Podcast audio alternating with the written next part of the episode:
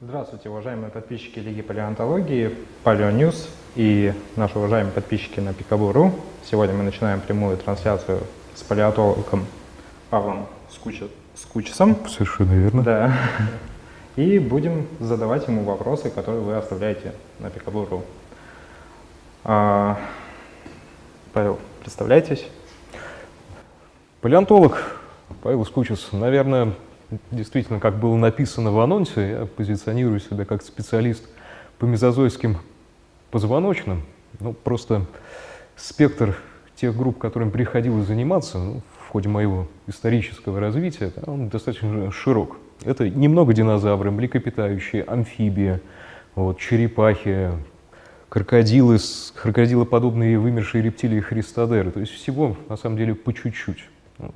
Поэтому я надеюсь, что сегодня смогу ответить на большинство вопросов, хотя, признаюсь честно, частично вопросы, которые я посмотрел, они настолько глубоки, что, наверное, по каждому из них можно организовывать целую лекцию. Ну, я думаю, что попробуем все-таки уложиться во время.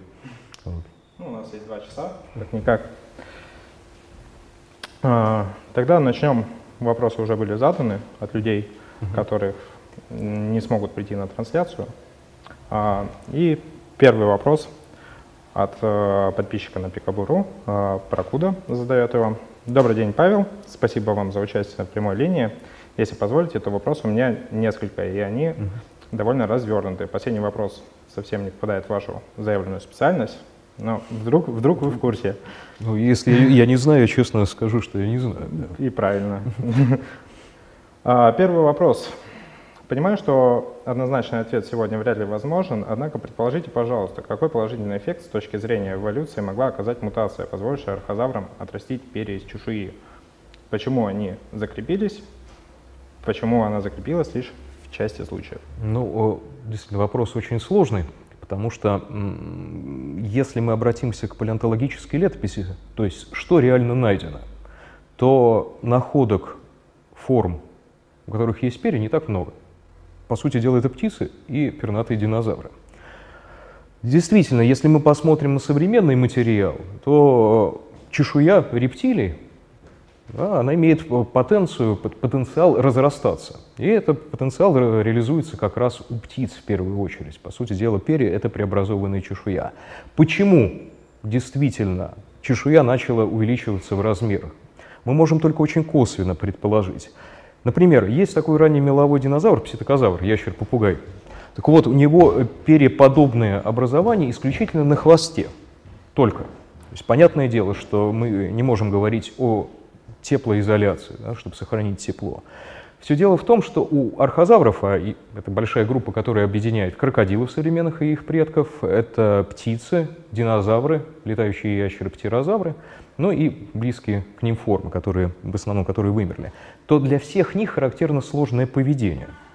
Возьмем а, крокодилы. Даже крокодилы э, устраивают серьезные брачные игры, самцы кричат и так далее, и так далее. Да? Про птиц уже говорить нечего. Представьте себе павлина. Ну, э, мне вот до сих пор сложно представить, как такой нелепый хвост появился. Но это все ради любви, ради продолжения рода. Поэтому, вот если возвращаемся к пситокозавру, вот эта щетка на хвосте, похоже, демонстрационная структура, необходимая, опять же, для успеха размножения. Почему именно у архозавров проявилась такая вот способность да, и сохранилась до сих пор, я, наверное, сказать не могу. Естественно, перья использовались и используются для очень разных вещей. Кроме демонстрационных структур, это, естественно, полет, который возник у динозавров, у хищных динозавров, это теплоизоляция. Но бывает очень интересное использование перьев, которые отмечены для современных форм, но неизвестно пока для ископаемых. Но я думаю, что вот будут новые находки, найдут и похожее применение. А все любят такую птицу, современную новозеландскую киви, которая э, ведет ночной образ жизни. Так вот, у нее есть перья, которые напоминают усы, вибрисы млекопитающих. Это для осязания, для ориентации в темноте, потому что киви не летает, перемещается в траве. То есть даже такие перья бывают. Но все, что мы можем сказать по палеонтологическим находкам, да, перья — это признак архозавров, появился достаточно рано в эволюции архозавров. Он характерен точно для динозавров — переподобные образования выросты были характерны и для летающих ящеров, но это, скорее всего, термо какая-то регуляция, да, теплоизоляция. Ну и э, одной из основных функций перьевого покрова изначально это демонстрационная. Наверное, вот вкратце так. Вкратце. Спасибо. А, собственно, вопрос от меня, раз мы э, зацепили тему оперения у динозавров и вообще их дальнейшее превращение в птиц. Это э, гипотезы эволюции полета у птиц. То есть их есть, насколько мне известно, две основных. Это с дерева вниз, угу. от э, бега к древолазанию, угу. потом планирующий полет и дальше уже активный. И есть вроде как сейчас более э, популярное, это с земли вверх, то есть от, бегающ, от бегания к активному полету. Вы какой гипотезы придерживаетесь? Знаете, я, наверное, еще чуть подожду, потому что действительно эти две гипотезы, они отчасти очевидны, а с другой стороны хочется найти вот однозначное какое-то подтверждение. Угу. Если мы возьмем а, раннемеловых летающих динозавров, китайских, для которых известны отпечатки перьевых покровов, то мы увидим, что у одних динозавров э, перья были на, немножко на передних конечностях и на хвосте. Причем на хвосте они образовывали своеобразную плоскость. Это для того, чтобы быстро бегать. Угу. То есть понятное дело, что перья использовались для быстрого перемещения, и вроде бы это такой плюсик гипотезу, э, гипотеза снизу вверх. Угу. С другой стороны, все мы знаем микрорапторы и похожих на него мелких динозавров, которые могли уже летать и жили похоже, что действительно в таких лесных условиях. Это вроде бы плюсик другой гипотезы. Мне кажется, что как только перья вот, закрепились в динозавровой линии, ну, вот теропод особенно, они попробовали все, что, все, что можно с ними. Да? И я думаю, что вот эти вот попытки, они были параллельные, ну вот одна из этих действительно попыток увенчалась успехом, возникли птицы. Какая, я сказать тоже не могу, давайте чуть подождем. Я да. думаю, что что перевесит в итоге. Может, в Китае что-нибудь найдут. А только в Китае в основном находят, хотя э, есть э, перспектива. Есть одно местонахождение позднеюрское в Читинской области, а, она называется Куринда, где нашли э, динозавров с отпечатками переподобных структур. Пока это не хищные динозавры, это орнитийские, птицы тазовые. У них такие странные нитевидные образования, но тем не менее это чешуя. Да? Может быть в этом местонахождении, если продолжатся серьезные раскопки, найдут может, подтверждение одной из этих гипотез. Так что не только Китай, но в основном Китай, конечно. Дальше. Как вы считаете, на каком этапе у синапсид появились вибрисы и шерсть? Можно ли считать, что это все приобретение уже терапсид или даже персонально териодонтов? Или более ранние синапсиды, например, великозавры, могли, также могли ходить с усами? Ну, пеликозавры вряд ли, потому что действительно синапсид — это группа, которой мы принадлежим. Началась она с каменноугольного периода, когда появились самые примитивные формы. Я думаю, что когда мы говорим про пеликозавры, многие из людей вспоминают, ну, кто знает чуть-чуть про палеонтологию, про палеозойских позвоночных, представляет себе Димитродона, такого странного хищника с большим парусом на спине. Но, э, опять же, находок тех же самых димитродонов или других пеликозавров с отпечатками кожных структур нету. Поэтому мы должны ориентироваться на какие-то а, отдельные признаки, а, косвенные признаки. А, скорее всего, все-таки шерсть развилась у млекопитающих при переходе к теплокровности. С теплокровностью связаны еще несколько косвенных признаков. Например, в ноздрях у млекопитающих есть сложный лабиринт костный. У нас тоже он присутствует, хотя он достаточно просто устроен. Проходящий через него воздух, носово-костного лабиринта, да, понятно, что на костин эпителий, кровеносные сосуды, воздух нагревается. Не случайно говорят маленьким детям, дыши носом, а не ртом, чтобы воздух чуть-чуть прогрелся. Так вот, вот сходный костный лабиринт а, у пеликозавров не обнаружен.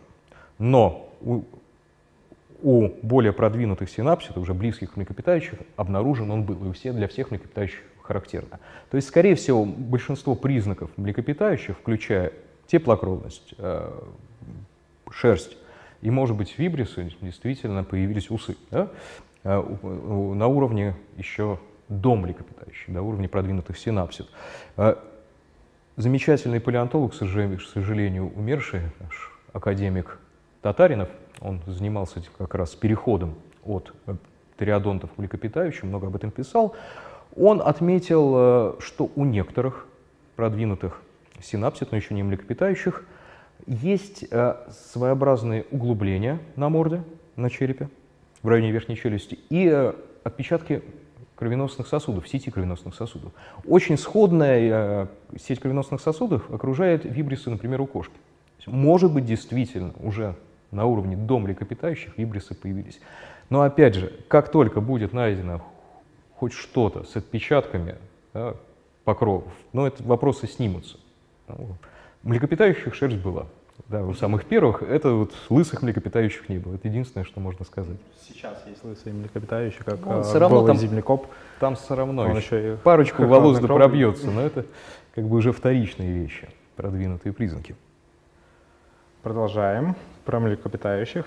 Можно ли считать, что э, между возникновением млекопитающим и переходом к живорождению существует причинно-следственная связь? Если да, то по какой причине современные доброходные продолжают откладывать яйца? Почему они вообще сочетают себе столько архаичных признаков?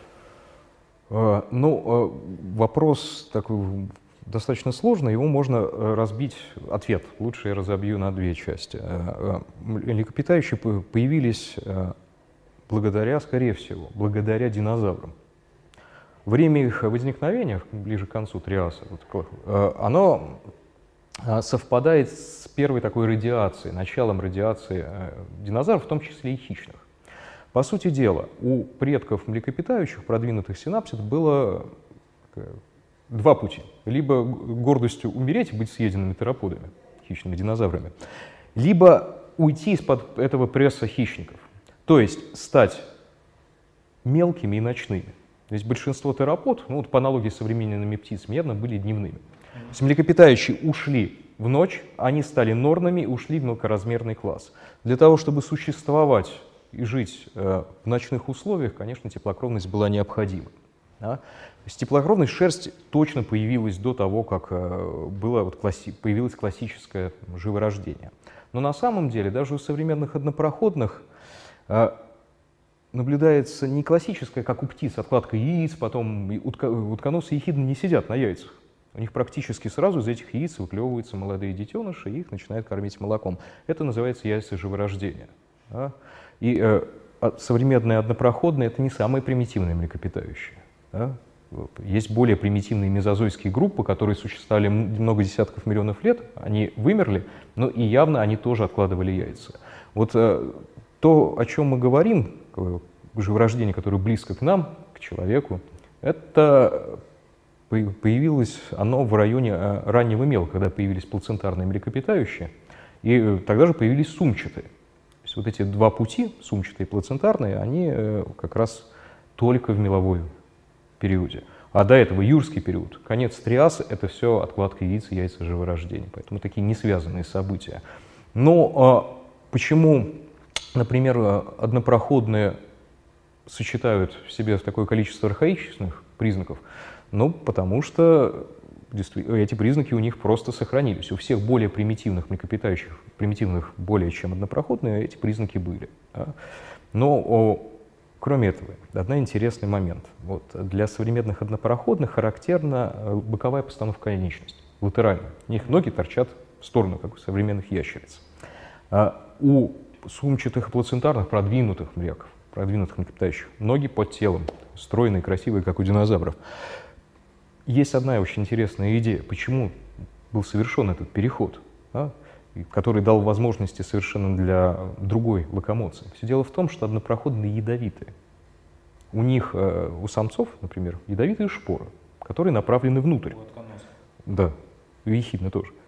Соответственно, если бы конечности были идеально под телом, то, может быть, они сами себя бы задевали, это было бы неудобно. Когда начали анализировать э, вот этот признак, ядовитость, оказалось, что э, более примитивные мезозойские млекопитающие почти все были ядовитыми. Млекопитающие изначально похоже, что были ядовитыми. Все, однопроходные просто сохранили такое наследие первых млекопитающих. Ну а потом был совершен переход э, к утрате ядовитости, к другой постановке конечности, более, может быть, быстрой локомоции.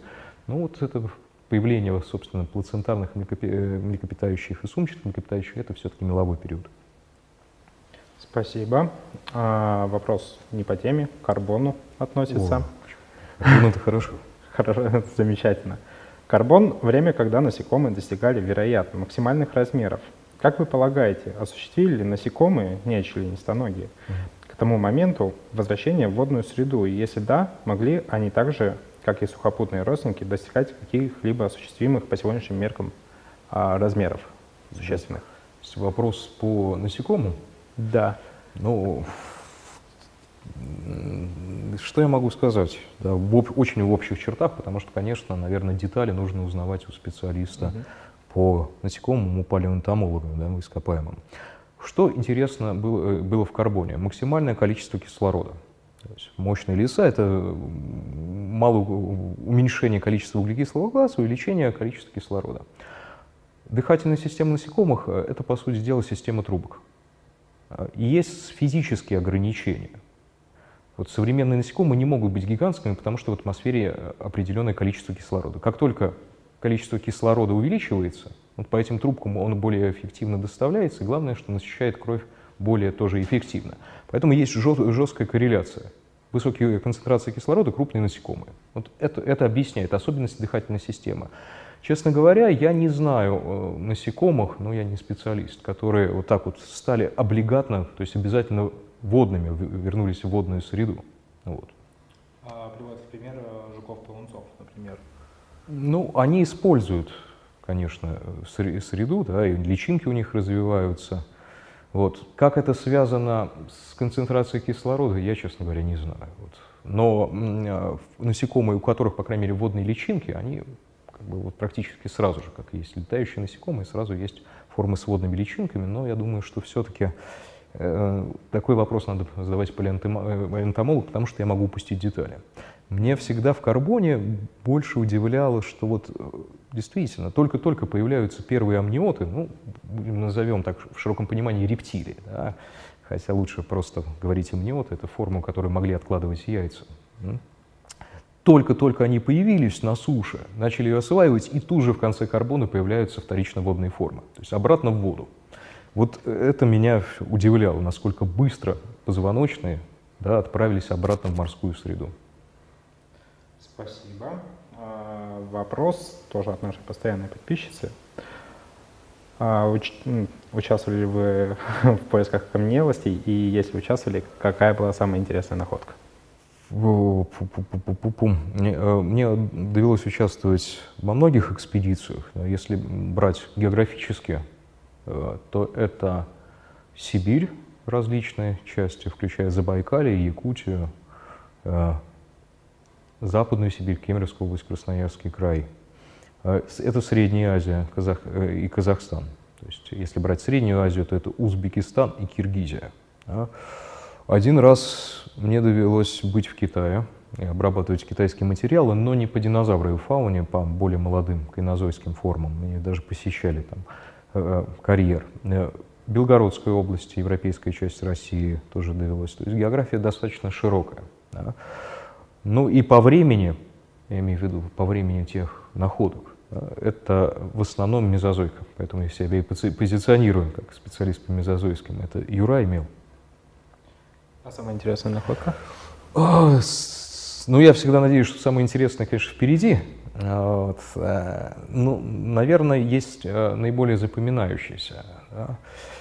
Когда я был студентом, меня отправили искать как раз плацентарных или любых вообще мезозойских млекопитающих в Забайкале.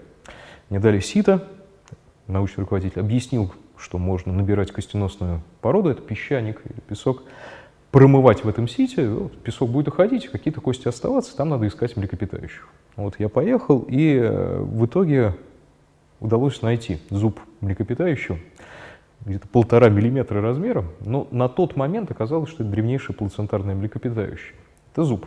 Через два года описали китайские коллеги более древнее плацентарное млекопитающее, которое было описано по целому скелету, там, с шерстью, в общем, конечно, ну, где-то полтора-два года наша форма, которая называется муртуэлестес, она была одной из древнейших. Вот. Поэтому это, наверное, запоминающееся. После этого были разные находки. Вот. Я очень люблю хвостатых амфибий. Вот. И, наверное, когда удается найти что-то вот по ним, это каждый раз какое-то волнение. Вот в прошлом году в Якутии мы обнаружили хоть и разрозненные а, остатки, но тем не менее очень важные для понимания эволюции хвостатых амфибий в целом. Мы нашли позвонки, например, хвостатых амфибий, и один использовался для того, чтобы описать новый род. Вот я думаю, что скоро будет описание нового рода хвостатых амфибий, поэтому каждый год какая-то волнительная находка случается. Спасибо. А сколько лет в среднем жили динозавры? Хотя бы тех, которых вы знаете, имеется в виду возраст. Это десятки лет, то есть до 50, до 60 крупные формы точно могли жить. Э, Причем первые там 10, 15, иногда до 20 они росли достаточно быстро, потом выходили на плато. Почему так более-менее с уверенностью можно сказать? Э, я думаю, что многие были в лесу и видели, видели спиленные деревья. Спиленные деревья, если подойдете к пню, да, вы увидите годовые кольца. Каждый год в неблагоприятный сезон дерево перестает расти и формируется такое кольцо. Можно даже посмотреть, если широкое расстояние между этими кольцами роста, то значит рост был быстрый. Если что-то случалось там, нехорошее, то расстояние между кольцами маленькое вы можете просто прочитать индивидуальную историю каждого вот спиленного дерева. Там, иногда бывает такое, что росло-росло быстро, а потом случился пожар, все, сразу же расстояние между кольцами маленькое, потом снова увеличивается. То есть какое-то индивидуальное такое событие. Э, посчитав количество этих колец, можно определить возраст деревьев. Э, самое забавное, что такие же кольца нарастания формируются и формировались э, в костях многих позвоночных, включая динозавров. И посчитав количество этих колец, можно э, представить себе, сколько динозавры жили. Если оценить, вот, сколько лет росло то или иное животное, там, тот или иной динозавр быстро, можно сказать, сколько у него длилось такое детство, юношество. Но и оказалось, что, например, гигантские динозавры завроподы жили, похоже, больше 40 лет, ну, и, в, и в среднем для крупных динозавров, для завропод, крупных терапод, вот, до 20 это вот достаточно быстрый рост, и половозрелость достигала в районе 20 может быть, иногда чуть меньше, ну, тут в зависимости от вида и рода. Ну, а дальше уже медленный рост в течение нескольких десятков лет. Вот. Это очень важно, вот, то, что у маленьких динозавров был очень быстрый рост. В этом напоминаю динозавры млекопитающие. У них даже гистология вот этот, костей очень похожа. А для завропод тех же самых важно э, было как можно быстрее достигнуть крупных размеров, чтобы его просто не сожрали. Да, размер имеет значение зачастую. Если ты крупный, тебя уже с какого-то момента никто не тронет, не сожрет. Что, наверное, вот динозавры жили достаточно долго. Но, опять же, э, возраст, сколько ты живешь, всегда зависит еще от размеров. В целом это правило и для млекопитающих соблюдается, и для рептилий, но и соблюдалось для динозавров, похоже, что крупные жили дольше. А, спасибо. А, что касается годичных а, колец, были проведены исследования, по, когда сравнивали их с современными крокодилами, которые живут в таком же теплом, угу. равномерном климате, как, каким представлялся меловой период, угу. юрский период, и говорят, что характер колец более свойственен а, теплокровным животным, птицам и млекопитающим, чем даже таким развитым рептилиям, как крокодилы, которые живут в ровном климате. На самом деле сказать. даже важнее не собственные кольца, а то, что между ними.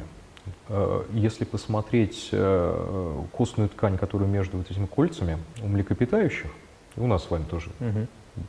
то она достаточно рыхлая, с большим количеством сосудов. быстро растущая кость, она характеризуется большим количеством сосудов, и у теплокровных форм, там, у птиц, млекопитающих, она, опять же, имеет такое вот пористое в чем-то строение. Крокодилы э, растут медленно, и у них очень плотная костная ткань между этими кольцами. А оказалось, что костная ткань в костях динозавров, она практически один в один а, с, кость, э, с костной тканью у млекопитающих. И в какой-то момент даже была парадоксальная ситуация, что гистология костей динозавров была изучена лучше, чем современных млекопитающих. Но если вы человек, который занимается там, палеогистологией или около того, или современной гистологии костей, подсунете э, две картинки, одно там, например, срез кости завропода, другое какого-нибудь оленя без масштаба, то человек может зависнуть, не понять, где есть динозавр, где млекопитающий. Действительно, Да, ну почему это связано? Это в первую очередь связано с, с быстрым ростом. Это первое.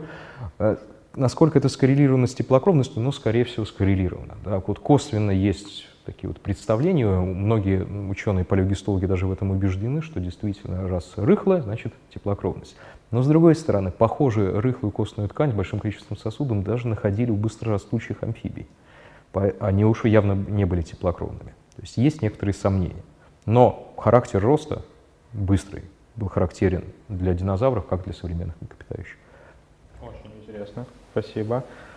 А, если динозавры были больше и тупее современных слонов, то как у них было со скоростью реакции? Смог бы человек со своей смекалкой одолеть тиранозавра? Ну, с какой-то попытки, наверное, да.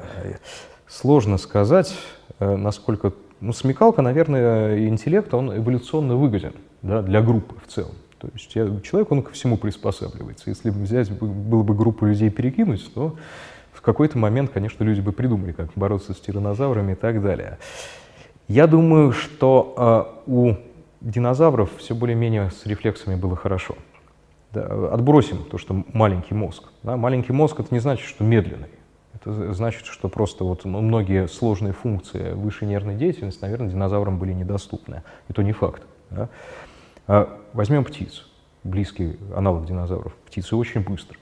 Вот если вы сейчас вот, э, увидите раненую какую-нибудь ворону, лучше не берите ее, не подносите глазам. Вы не успеете моргнуть, она вам выклюет глаз. Вот. Тиранозавр тоже был достаточно быстрым. Я думаю, что вот спастись от него человеку да, в один на один, конечно, было бы сложно, но интеллект все-таки работает. Вот. Поэтому, ну, а теперь, с другой стороны, возьмем более таких вот э, медленных представителей архозавров, родственников да, динозавров, современных крокодилов. Крокодила, э, от крокодила убежать тяжело, если он может ненадолго перейти в галоп. Шансов у человека нет, но тем не менее, зная повадки тех же самых крокодилов, можно выработать некоторые линии поведения, которые позволят избежать. То есть вот так. Вопрос, конечно, на некие фантазии, но вот мы, я думаю, что с вами пофантазировали. А в интернете очень часто можно встретить такой не знаю, миф или не миф, по крайней мере, у нас в сообществе часто задают этот вопрос касательно реакции у зауроподов. Говорят, что их могли спокойно есть с хвоста, и пока это все дойдет до мозга и вернется, уже полхвоста не будет. То есть как у них вот с такой передачей сигнала болевого было? Я думаю, что у них было хорошо очень. Потому что э, спиной мозг у них был развит отлично. Там крестцовые сплетения спинного мозга прекрасно развиты. То есть рефлексы доходили и сигнал очень быстро. Я думаю, что если бы у них было какое-то торможение, то они бы просто не выжили. Да? Вот. И э, не случайно у некоторых завропод, например, формировались э, кожные окостенения в хвосте. Это, конечно, не панцирные динозавры, анкилозавры, у которых булава, но они были. Явно, что завроподы могли использовать активно свой хвост для защиты. Если бы голова и хвост, эта связь была бы медленно и не налаженной, ну, я говорю, что завроподы и вымерли, но и таких вот вещей у них бы вряд ли бы появлялось. Вот. Я бы с интересом бы вот лично посмотрел, как, ну, со стороны только, очень издалека, как работает вот эта связь голова-хвост у стегозавров, у которых вот шипы на хвосте, мозг маленький, но то, что они жили много миллионов лет, эффективно существовали даже под гнетом там, тиранозавроидов различных, это показывает, что все у них работало нормально. Эволюция как? Тоже работает. Да? Если у тебя что-то не так, ты вымер. И раз ты живешь, ты успешен. Вот. Так что завроподы стегозавры были успешны. Благодарю. А, вопрос, опять возвращаясь к зауроподам. Самые большие зауроподы, они известны по фрагментам, каким-то фрагментальным частям скелета. Mm-hmm. И насколько верны пропорции, когда составляют их реконструкцию. Ведь может случиться так, что по большому бедру сделают очень-очень длинного зауропода, а вдруг он короткий был. Это, это вполне вероятно. То есть, э, конечно, когда делают реконструкции, ориентируются на такие среднестатистические пропорции. Да? Известны целые скелеты, смотрят размер бедра, смотрят размер животного. Но опять же, мы можем много фантазировать и предполагать. В рамке гипотезы там, гигантские, совсем гигантские размеры завропота имеют право на существование. Почему бы не предположить? Но точку можно будет поставить, если будет найден э, целый скелет или хотя бы фрагмент скелета. Если будет там найдена шея и пол хвоста, уже, уже что-то можно будет больше сказать. Про, по бедру только с большим вопросом. Потому что м, пропорции иногда могли изменяться.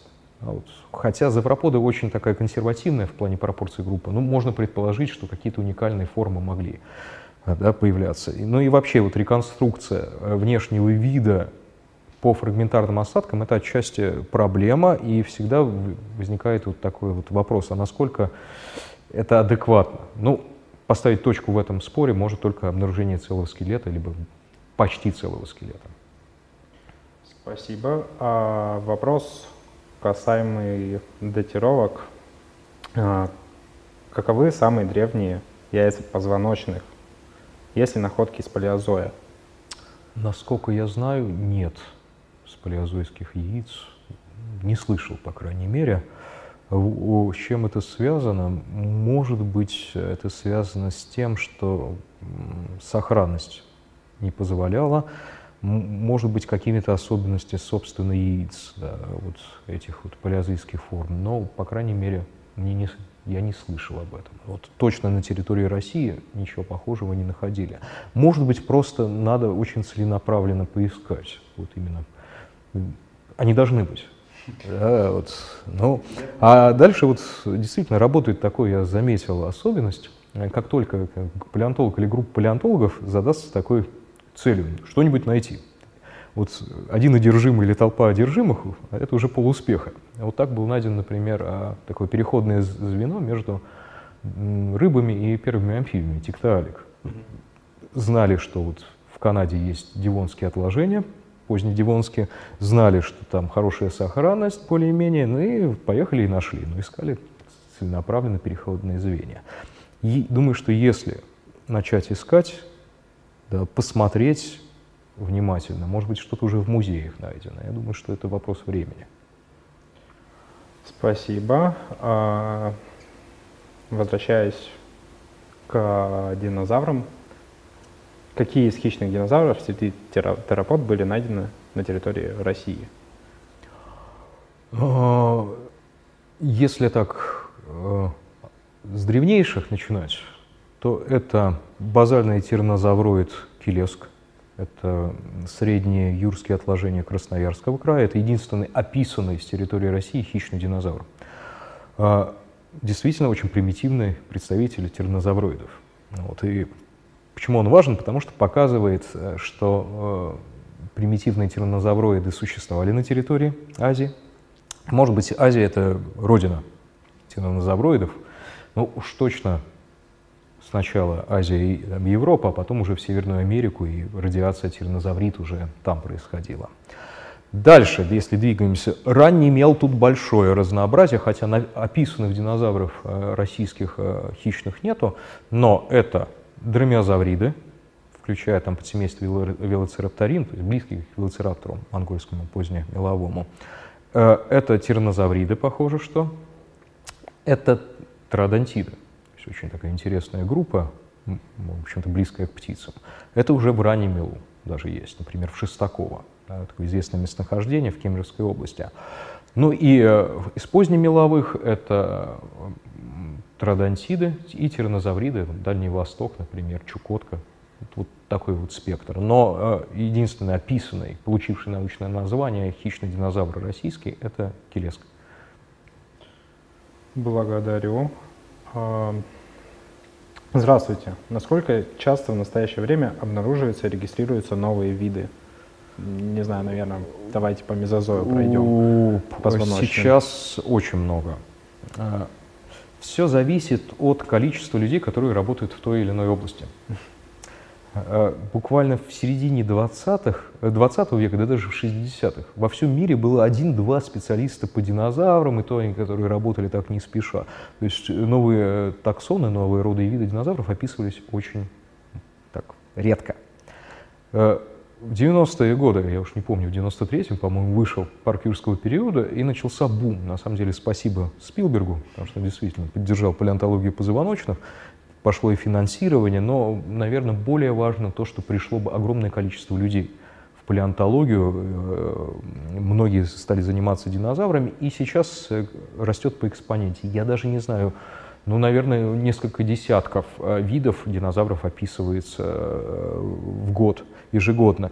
Я даже вот относительно недавно разговаривал с одним специалистом по динозавру, он говорит, да, я вот пишу статью там по завроподам, но я не помню всех родов, которые сейчас описаны. Да? Это нормально. Да? Когда пишется статья, вот человек сидит, открывает научные статьи, и по каждому роду, по каждому виду смотрит информацию. Но удержать в голове, вот, что касается динозавров, очень сложно. Отсюда некий такой перекос в палеонтологии позвоночных. Динозавры изучены уже неплохо. А что с остальными позвоночными? Оказывается, что, э, например, крокодилы изучены чуть хуже. Вот. А амфибии, например, те же хвостатые, изучены просто плохо. Потому что вот, когда студент или там, школьник, посмотревший парк юрского периода, приходит, говорит, я хочу заниматься палеонтологией, а, а именно динозаврами. Ну, вот такой перекос в интересах есть, хотя вот группы позвоночных не динозавровые, они могут дать совершенно фантастическую биологическую э, информацию об эволюции позвоночных в целом, потому что динозавры это всего лишь так, одна группа со своими стратегиями, а, там, амфибии, некоторые рептилии, да, они дают совершенно фантастические там, результаты, да, фантастические факты. А в России сейчас много специалистов по динозаврам? Вот Знаете, динозавры. я думаю, что нет. Это меньше десятка, я бы сказал бы меньше пяти. Вот. Причем специалистов, которые специализируются исключительно так вот на динозаврах, по-моему, нет ни одного. Вот. Ну, я на, надеюсь, что ситуация будет потихоньку исправляться. Раз динозавров находят на Дальнем Востоке, э, находят в Сибири, в разных частях, там, в, и в Якутии, и в э, Красноярском крае, и в Кемеровской области, вот, то как только будут появляться специалисты, да, я думаю, что и российская палеонтология шагнет просто стремительными такими вот темпами в светлое будущее. Вот. Но, но пока ситуация такая немножко тяжелая. Вот. А, когда я писал статью, вообще много статей по триасу, я столкнулся с такой проблемой, что очень-очень мало информации научно-популярной по триасовому периоду. Все, что я нашел, это на самом деле а, статью 89 или 88 года, которая более-менее толково расписывала период. Почему такая проблема с триасовым периодом? Почему так мало именно научно-популярной информации? Ну, это опять же связано с популярностью динозавров. Вот. Мы можем легко найти там, э, реконструкции юрского периода, ну, посмотреть фильм «Парк юрского периода» и с удивлением обнаружить там меловых динозавров. Но мы можем действительно очень много информации найти по этим периодам мезозойской эры. Ну а кого интересует, например, Триас да, или там середина Дивона. Да? Все зависит от того, от какой-то энергии, экспрессии, э, в том числе и популяризаторов науки, которые занимаются теми, те или иной группой или той или иной проблемой. Например, Дивон стал более популярен после того, как американский вот палеонтолог, который нашел текталика, Нил Шубин, опубликовал свою замечательную книгу «Внутренняя рыба». Сразу же пошел некоторая раскрутка интерес к Дивону.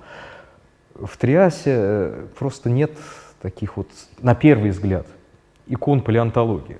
Но на самом деле там же появлялись млекопитающие, появлялись, собственно, даже динозавры. Да? Начало Триаса и конец Пермского периода, вот это вот интересное время. А у нас вот, вот просто буквально неделю с небольшим назад я вернулся с Нижней Тунгуски и Венкия, а, центр географической России – вулканические породы, излившиеся э, как раз на границе Перми и Триаса, так называемые сибирские трапы. И там между базальтами и туфами э, тонкие прослойки озерные. Представить себе, что между мощной вулканической деятельностью, между извержением вулкана существовали кратковременные озера, вот как эти животные выживали, позвоночные. Вот это вот интересная на самом деле проблема. Но если э, сказать так вот человеку, который всю жизнь интересовался динозаврами, я был на Тунгуске, мы пытались найти мелких амфибий и, и рыб. Человек это может не зацепить. И задача как раз популяризаторов науки объяснять, что и в Триасе было много чего интересного, и на границе Перми и Триаса. Карбон — какое-то фантастическое время. А если мы там, уйдем в глубокий палеозой, какой-нибудь Ордовик или конец Кембрия, когда позвоночные появлялись, то это просто другие планеты. Чем древнее, тем страннее, я бы сказал. На самом деле для меня триас невероятно интересный. Это два массовых вымирания его коснулись. Это Перм-Триасовая mm-hmm. и Триасово-Юрская. И, собственно, появление знаменитых динозавров, появление знаменитых птерозавров, mm-hmm. появление млекопитающих. Черепах. Да, много просто безумно интересно. Все морские рептилии, за исключением, наверное, мозазавров, угу. тоже все в Триасе появилось. И надо подключать популяризаторов. В общем, да, на самом деле конец Триаса – это переломный момент в сторону современной биосферы. То есть э, с этого момента, чем ближе к современности, тем более и более похоже. Да, вот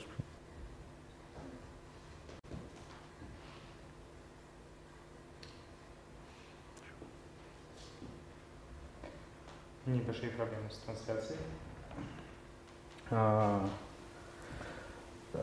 здравствуйте. Хотелось бы узнать, по каким находкам, кроме костей, восстанавливается внешний облик динозавров, или что мы видим на картинках, лишь примерное представление облика.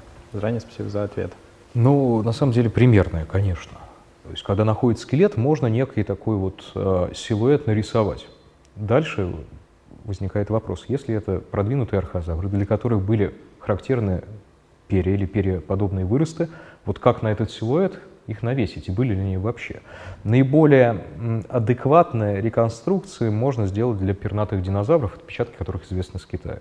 Остальное все некоторые домыслы. Да, вот опять же, очень бьются. Как выглядит тиранозавр? Он был лысым или не лысым? Вроде бы более примитивные тиранозавроиды, да, для них был характерный такой практически пушок, так, волосоподобная э, чешуя. Конечно, не перья, но чешуя. То есть, может быть, э, тиранозавр был мохнатым. Может быть, э, взрослые тиранозавры этой мохнатости не имели, а дети, наоборот, имели, да, птенцы.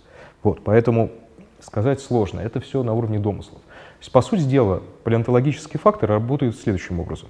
Вы что-то находите, а дальше да, вот, разные находки можно интерпретировать по-разному.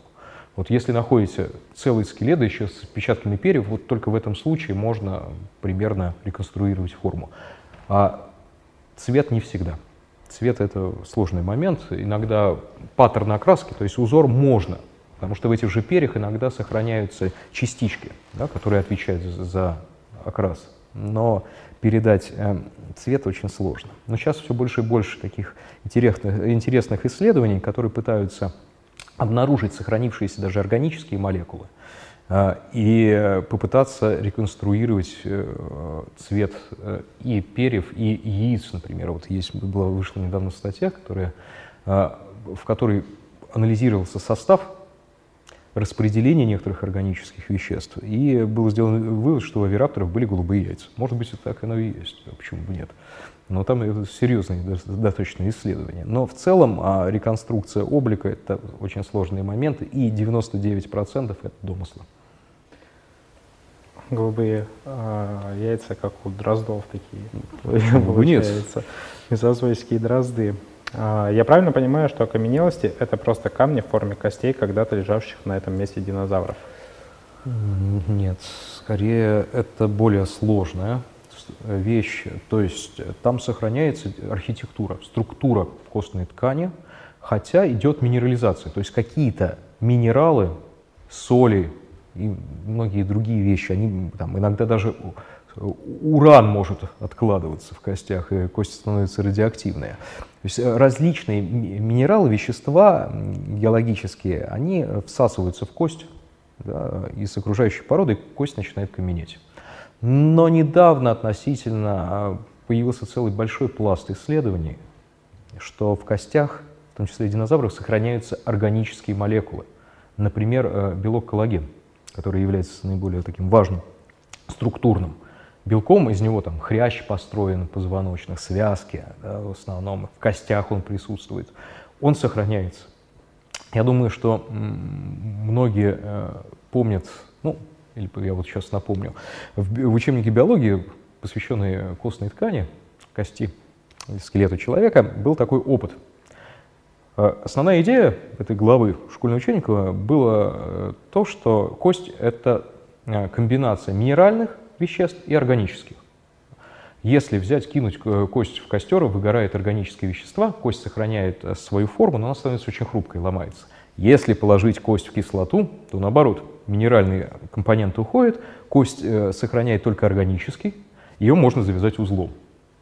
Получается, что вот эти вот органические вещества, они консервируются в костях и э, сохраняются до современности. То есть действительно белки тиранозавра рекса получены. Вот, вот такие вот интересные вещи. Поэтому кость — это структура изначальной кости, немножко органического материала, иногда, не всегда, но плюс еще минералы, которые из окружающей породы добавились. То есть это действительно так нельзя сказать, что это просто камень. Нет. Понятно. А насчет коллагена разве не выходило опроверждающие нет. статьи? Нет, то, что наоборот. Это загрязнение? Нет, нет, нет. Это поначалу была идея. Потом э, начали э, растворять, э, э это вот Мария Швайцер первая так mm-hmm. сделала. Но на самом деле я был совершенно в таком шоке недавно, когда был в палеонтологическом институте в Москве походил по музею. Люблю хотя бы 10-15 минут пройти, вот, пообщаться со скелетами, вот, когда люди надоедают. И там есть замечательный совершенно зал, посвященный палеозою. Маленькая витрина, посвященная дивонским бесчелюстным, то есть это вот даже примитивнее, чем рыба. И там информационный листочек, в котором сказано, что растворили когда-то, чуть ли не в 60-е годы, вот эти вот кости, и там сохранились органические вещества. То есть похоже, что действительно вот, окаменелости, то, что мы называем, это не просто камень, а иногда это похоже чем-то на консерв. Сейчас исследований больше, и, в общем-то, я думаю, что нет уже таких сомнений, что а, какая-то органика сохраняется. Пока нет никаких данных, что сохраняется что-то, кроме вот белков, коллагенов, каких-то вот таких вот веществ а, или там аминокислот. А, ДНК не найдено. Поэтому сразу же обрубаю разговор, можно ли извлечь ДНК из окаменевших костей э, динозавра. Ну, нет, пока нельзя. Давайте сначала хотя бы с мамонтом кто-нибудь разберется, а дальше посмотрим. А на ДНК, насколько мне известно, поставили крест, когда изучали останки птицы Моа и вычислили период полураспада ДНК и то, что через 6,3 или 6,8 миллионов лет от него вообще ничего не остается ни при каких условиях. Ну, опять же, я думаю, что это справедливо на 99,9 в периоде. Да? Если бы 10-15 лет назад тоже мы бы с вами общались, возможно ли сохранение коллагена, то же самое бы сказали, что нет, невозможно ни при каких условиях. Э, давайте будем оптимистами, оставим какой-то маленький шанс, да, что какие-то... Ну, весь вопрос, зачем только? Чем больше смотришь вот этих вот фильмов, тем больше понимаешь, что, пожалуй, и не надо. У нас а, в сообществе очень люби, любили развивать эту тему, несколько раз было о том, чтобы э, получать мясо зауроподов, потому что его не очень-очень быстро растут, соответственно, они, огромное количество Я думаю, что они, мяса. они ели очень много. Мне кажется, чтобы 10-12 лет кормить завропода, то это вот не для России, кажется, что не, не хватило бы. То есть всегда надо взвешивать да, вот, энергозатраты и полученный результат. Вот. Страусы тоже, тоже динозавры, и тоже можно отомстить за притеснение млекопитающих в мезозое. Давайте есть страусы. Очень такой спорный э, вопрос на тему мелполиогенового вымирания. Каков сегодняшний статус импактной гипотезы? Рассматриваются ли альтернативы и что известно о продолжительности вымирания динозавров? Как долго они вымирали? Ну, импактная теория, теория падения космического тела, астероида, в общем-то, она является ведущей. Но это, опять же, это гипотеза. А, потому что достаточно много подтверждений этой гипотезы найденный кратер в Мексиканском заливе, и действительно э, падение имело место быть. Э, вымирание, насколько оно было растянуто, опять же сказать сложно. Каких-то э, однозначных данных, что стремительно падало разнообразие тех же динозавров перед границей мелкопалеогена, нету. Ну а потом давайте вот вдумаемся, что переход от мелок к палеогену без перерывов с костями э, э, динозавров, а потом других позвоночных, да, с костями фауны, она только в Северной Америке известна. Поэтому можем сказать, что да, в Северной Америке явно астероид был таким ведущим. Но вспомним, давайте, э, что же происходило еще. Индия формирования вот этих деканских трапов, опять же, фантастические площади излияния, то есть повышенная вулканическая деятельность, а, а раскрытие некоторых океанов, ну, тоже как дополнительно. Кроме этого, отступление морей, да, вот внутриконтинентальное мелкое теплое море, которое разделяло западную и восточную часть Северной Америки, оно исчезло. То есть море отступило. Раз отступают моря, исчезают э, вот, экосистемы, которые были связаны с этой э, береговой линией. Я думаю, что любое вымирание — это вот как игра в карты. То есть ложится несколько карт, тогда вымирание происходит. Если только астероид, может быть, бы и динозавры не вымерли. Да? А вот, пожалуйста, вот вам еще вулканизм, а вот еще отступление моря. Да? Вот. Я думаю, что всегда это должно быть совпадение нескольких факторов. А цветковые могли повлиять? Они же начали развиваться в конце мела очень Они сильно. появились и развивались, э, начиная э, с начала мела. То есть, получается, где-то, ну, давайте так, грубо, 120 миллионов лет назад были цветковые. 60 там, с небольшим, динозавры вымерли 66 ну, большинство, я имею в виду, не тероподные. Получается 60 миллионов лет примерно. Динозавры жили вместе с цветковыми растениями, ели их активно, и потом решили наконец-то умереть. Это, это как-то немножко сомнительно.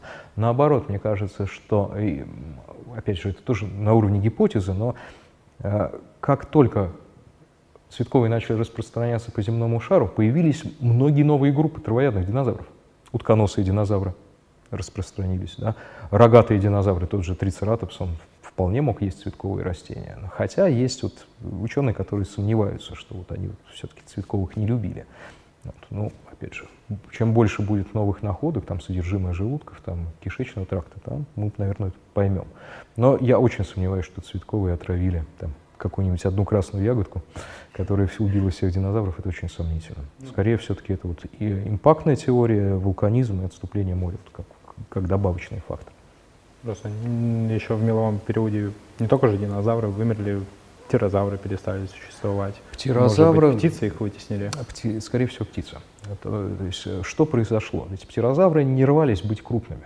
Им было очень хорошо быть мелкими, они охотились на насекомых, вот. Ну и не только. Постепенно осваивали различные экологические ниши. В раннем мелу начинается экспансия птиц.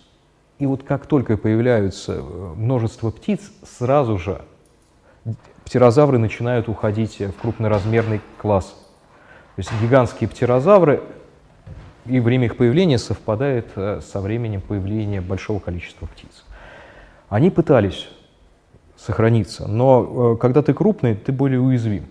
Э, в конце вот как раз смело произошла перестройка вот экосистем. Что-то случилось и с водными экосистемами. Может быть, там циркуляция океана изменилась, как предполагал наш палеонтолог Лев Александрович Несов. А изменение циркуляции океана означает, что исчезают многие плодородные, скажем, э, зоны, где э, глубинные течения поднимаются на поверхность, как в Галапагосах. Эти течения выносят много органики, и там просто буйство жизни. Вот таких мест стало меньше – подорвалась э, экологическая пирамида, то есть э, база пищевая, стало меньше рыбы, ну и все. Мало рыбы, и крупные птерозавры уже не смогли там прокормиться. Но похоже, что вот и были такие исследования, что птицы убили птерозавров все-таки. А, спасибо. Вопрос по вашим любимым амфибиям. О, ура! Хотелось бы узнать о самых необычных и интересных формах, форм мезозойских амфибий. Пум-пум-пум. А, но а, амфибия — это очень разнообразная группа. Да? И тут можно говорить о тех амфибиях, которые крупных там, в палеозое были, там, тем даже темноспондильные формы, которые пережили границу пирамидриаса и какое-то время еще существовали в мезозое. Вот, э, ну вот, э, темноспондилы — это вот э, интересная группа.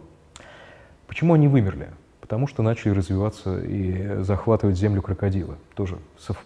такое вот примерно временное совпадение. Юра — это время, когда вымирают крупные темноспондильные амфибии. Вот. Но крокодилы становятся и э, широко распространенными, такие уже почти современного облика. Но представить, например, себе, что в раннем милу это самые последние крупные темноспондилы в Австралии, в полярных условиях, да, вот жили такие вот несколько метровый, там, я не помню сколько там, в районе двух метров, я врать не буду, но все равно это не, не маленькие амфибии, такие палеозойские реликты, это очень здорово, конечно, интересно. Но с другой стороны, интереснее появление современных амфибий. Да, вот. И как раз э, хвостатые амфибии, которыми я занимаюсь, это вот одна из групп, которая дает э, такую большую информацию, пласт информации подумать. В чем интересны хвостатые амфибии? Хвостатые амфибии интересны в том числе и способностью к регенерации. Можно отрезать им лапу, кусочек хвоста, выколоть глазик, повредить спиной мозг, и в принципе у них это регенерирует. Вот э, молекулярные биологи сейчас пытаются найти гены, которые ответственны за эти странные суперспособности. Палеонтологи пытаются обнаружить, когда это появилось. Но, похоже, появилось даже раньше, чем мезозой.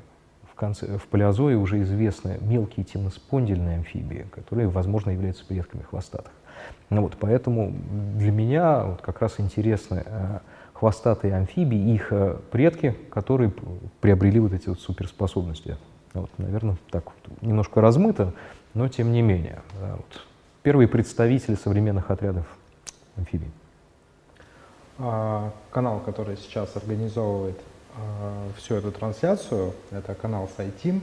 А, на нем в дальнейшем будет планироваться такая рубрика, как «Глупые вопросы умным людям». И специально для Павла я собрал из комментариев на Пикабу пять самых популярных и глупых вопросов. Для Мне кажется, надо еще рубрику «Глупые ответы». Вот. Я а. постараюсь соответствовать. А, первый вопрос, он миметичен, скажем так. А, правда, что нефть из динозавров? Думаю, что нет. Вот. Э, Все-таки такое, а, ну, даже если включить логику, да, сколько нефти выкачивается каждый день? Представить, что все динозавры пошли на нефть, и то, мне кажется, их не хватило бы для формирования такого количества. Но и вопрос этот, на самом деле, вот происхождение нефти, это вопрос, на котором до сих пор бьются, да, и я ответить на него не могу, я просто не знаю. Да. Ну, я вряд ли динозавры, да, вот. вряд ли тиранозавра Рекса можно перегнать на бензин высококачественный. А, второй вопрос. Палеонтологию часто обвиняют э, в спекуляциях о том, что реконструкции целого животного строятся по маленькому кусочку э, черепа. Угу. А, собственно, как строится реконструкция? А, на самом деле, на самом деле, э, это отчасти необоснованная такая претензия, потому что если мы возьмем оригинальные научные статьи, то там а, в лучшем случае сказано, что вот размер там отдельно, например, кости черепа соответствует размеру черепа у других форм, ну, допустим, там один метр. То есть всегда дается под большим вопросом. Но обычно это выдергивается потом из контекста и говорится, ну вот это животное, череп у него был один метр, точка. То есть есть некая пропасть между э, научной публикацией и то, что потом э, освещается уже там СМИ. Ну, но это, как мы уже сегодня говорили, есть проблема. Да? Поэтому всегда надо, если это не целый скелет, под вопросом. Да? Понятное дело, что размеры по аналогии с уже найденными целыми скелетами. Вот. Примерно можно предположить, но ошибки возможны. А, следующий вопрос. Как вы, все, как вы запоминаете все эти сложные названия? А, я не запоминаю иногда, как обычный человек. Да? Это, это действительно так сидишь и думаешь, ну это же такой-то такой динозавр на букву «С». Но это проблема не только палеонтологов, да, это э, у биологов та же проблема. Я вспоминаю там свой первый курс на, на Белом море. Мы долгое время пытались, это потом как мантра, и она впечаталась в голову. Мы пытались запомнить название морского ежа Стронгилоцитронтус дроебенхиенсис. Я помню до сих пор. То есть проблема конечно, всех биологов, да. Но ну, самое, конечно, тяжелое это Кицалькатли запомнить легко. Ну, все-таки есть Кицалькатли там. А какие-нибудь сложные китайские названия, вот это, это бр-бр-бр, но я потом лучше проверю. Да, вот, запомнить это сложно. Я думаю, что некоторые названия так, российские тоже очень сложны для иностранцев. У нас а, на гербе Байкальского, по-моему, края. Да. Кулиндер Дромеус, да. да. Не могу ну, запомнить, вот, даже не стараюсь. Вот, ну, ну, сложно, да, бывает. Но главное запомнить, ведь, э, что дает э, качественное образование, университетское или там, институтское. это ты помнишь, где посмотреть. Если ты запомнишь хотя бы первую букву, ты уже найдешь этого динозавра, оригинальный источник, или не только динозавра. Да. То есть это сложность, но не проблема. А динозавры были большими, потому что кислорода было больше? А многие динозавры были маленькие. Нет, динозавры были большие, потому что э, они занимали такую экологическую нишу. Да, то есть тогда было возможно существование крупных травоядных форм. Многие детали биологии динозавров до сих пор непонятны. Опять же, для того, чтобы выяснить э, детали, как жил там, динозавр длиной там, 15-20 метров, надо построить машину времени и посмотреть. Нет, кислорода по косвенным данным, по геохимическим там не было больше. Это не связано все-таки с кислородом. Да? Но животные растения занимают э, те места и ведут тот образ жизни, который им позволен вот в кон конкретный момент времени. Да? Мы знаем, что долгое время на суше никого не было. Потом эта экологические ниши были заняты. Вот каждому времени свои открытые вакансии, свои экологические ниши. Вот э, сейчас то, что мы имеем, вот современные биомы, современные экосистемы не позволяют жить очень крупным формам на суше. В воде мы знаем, что они есть. А, собственно говоря, кайнозое тоже хватало крупных животных, таких как мастодонты. И ну, это все, все равно не размер э, гигантский ну, завропод, это, да, да все-таки чуть поменьше. Но и в кайно... побольше завроподов будут. В, в конце все-таки кайнозой это было уже связано с э, теплым климатом, как потеплее, так и крупнее размеры.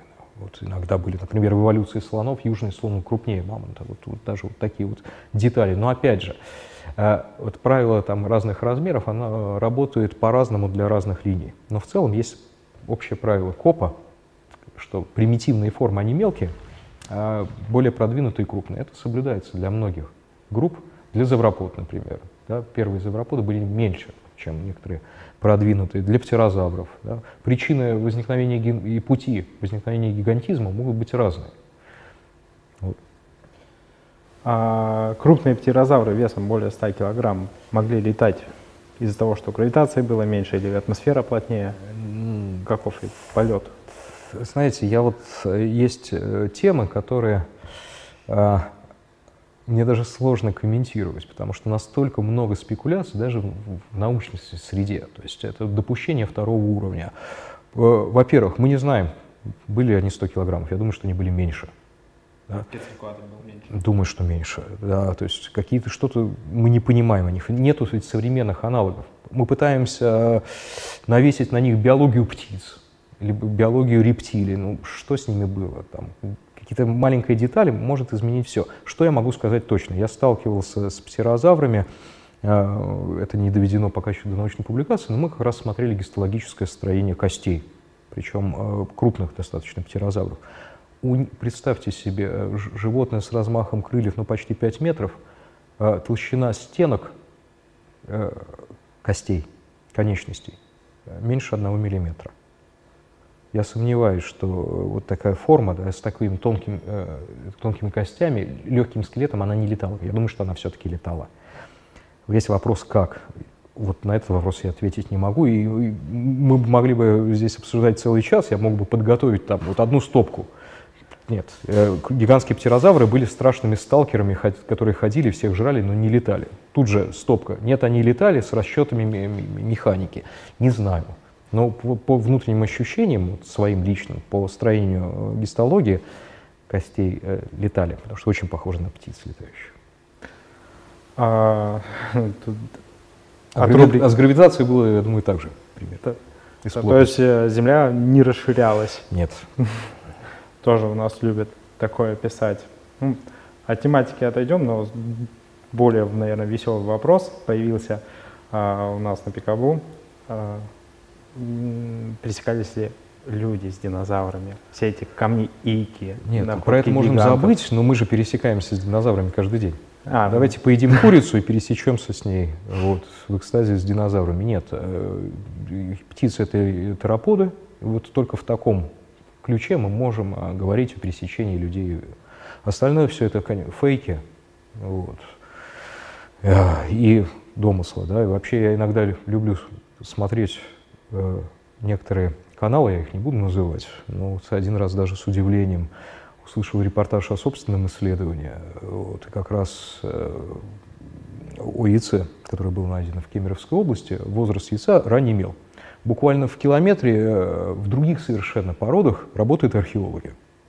Понятное дело, что где динозавры, там 120 миллионов лет, возраст пород, археологи совсем недавние. Да? Но это рядом, полтора километра. Естественно, в передаче было сказано, что яйца были найдены в археологическом раскопе вместе с артефактами археологическими. То есть, конечно, с такими вещами можно бороться только просвещая, объясняя, что вот, вот, вот давайте посмотрим на эти факты. Да? Но фейков много, конечно. Люди, людям хочется чего-то необычного, но мне кажется, куда уж более необычного, чем динозавры, например, или хвостатые амфибии, конечно. А, собственно, хотел вот такой личный вам вопрос задать насчет популяризации. Почему так мало с вами роликов? Почему вы не занимаетесь популяризацией? А вы знаете, как-то к этому, наверное, приходит каждый там, ученый. Кому-то сложно э, говорить, кому-то э, не хочется разговаривать. Но с возрастом, когда пока работаешь в науке, понимаешь, что, наверное, нужно – объяснять, чем ты занимаешься, да, и пытай, пытаться по-честному объяснить, что -то, твои там открытия или твои опубликованные данные значат, как, какое они имеют значение. Вот э, это не значит, что я совсем, например, не занимался популяризацией. Да? Пути популяризации науки, они разные. Я больше 10 лет веду кружок школе, просвещаю детей. Да? Ну, э, потом, э, как себе, вот, мне вот сложно представить, да, вот как-то складывается судьба, что люди начинают интересоваться, там, выходят на тебя, спрашивают, и вот с радостью, я считаю, что это бремя каждого ученого все-таки рассказывать, иначе будет мракобесие. Но представить так, я ученый, давайте я кому-нибудь расскажу, кому рассказать, пойти на улицу, нет. Понятное дело, что сейчас э, начали развиваться социальные сети, все больше и больше групп, которые интересуются. В принципе, я думаю, что ученый может постучаться и сказать, ребят, давайте я расскажу. Я думаю, что такой путь и будет избран многими учеными. Другое дело, что нас вообще мало, если брать палеонтологов. Да? Вот, поэтому это проблема. Особенно. Особенно по мезозою, если там а, какое-нибудь а, совещание, а, ежегодные конференция э, э, общества палеонтологов позвоночных, всемирная, да, э, там собирают две с лишним, иногда три тысячи участников, значительная часть которых занимаются динозаврами. Вот подумайте, у нас меньше пяти людей, которые имеют отношение, а там тысячи, в Северной Америке тоже конечно, э, из этих тысячи статистически будет много людей, которые будут рассказывать о собственных исследованиях. Да? Но я думаю, что сейчас ситуация действительно меняется. Я смотрю, что мои там, студенты, аспиранты охотно делятся информацией и стараются объяснить. И, и потребность, наверное, в общении тоже она растет. Мы сейчас э, снимаем, я не знаю, выльется ли в это в проект, потому что э, одно дело замысел, одно дело материал, другое дело э, уже результат мы начали в наших экспедициях снимать э, ролики, собственно говоря, как работают палеонтологи, что они делают, и объяснять, почему то или иное э, место важно, и что оно дает для вообще палеонтологии в, целом, в целом понимания эволюции. Мы немножко поснимали на Дивонских отложениях нашей Ленинградской области, сейчас вот э, снимали на Нижней Тунгуске, будем снимать в Якутии, в Западной Сибири, и надеемся, что какие-то такие информационные ролики мы сможем сделать. И это будет тоже шаг на просвещение. Дай бог, чтобы это получилось. А книгу написать не хотите? Я как раз недавно думал об этом, да, я попытаюсь это сделать, но опять же, есть замысел. Я даже примерно представляю о чем, да, вот. Я думаю, что это будет про э, сибирским динозавром и древним амфибием. Уж давайте по, по, на контрасте сыграем.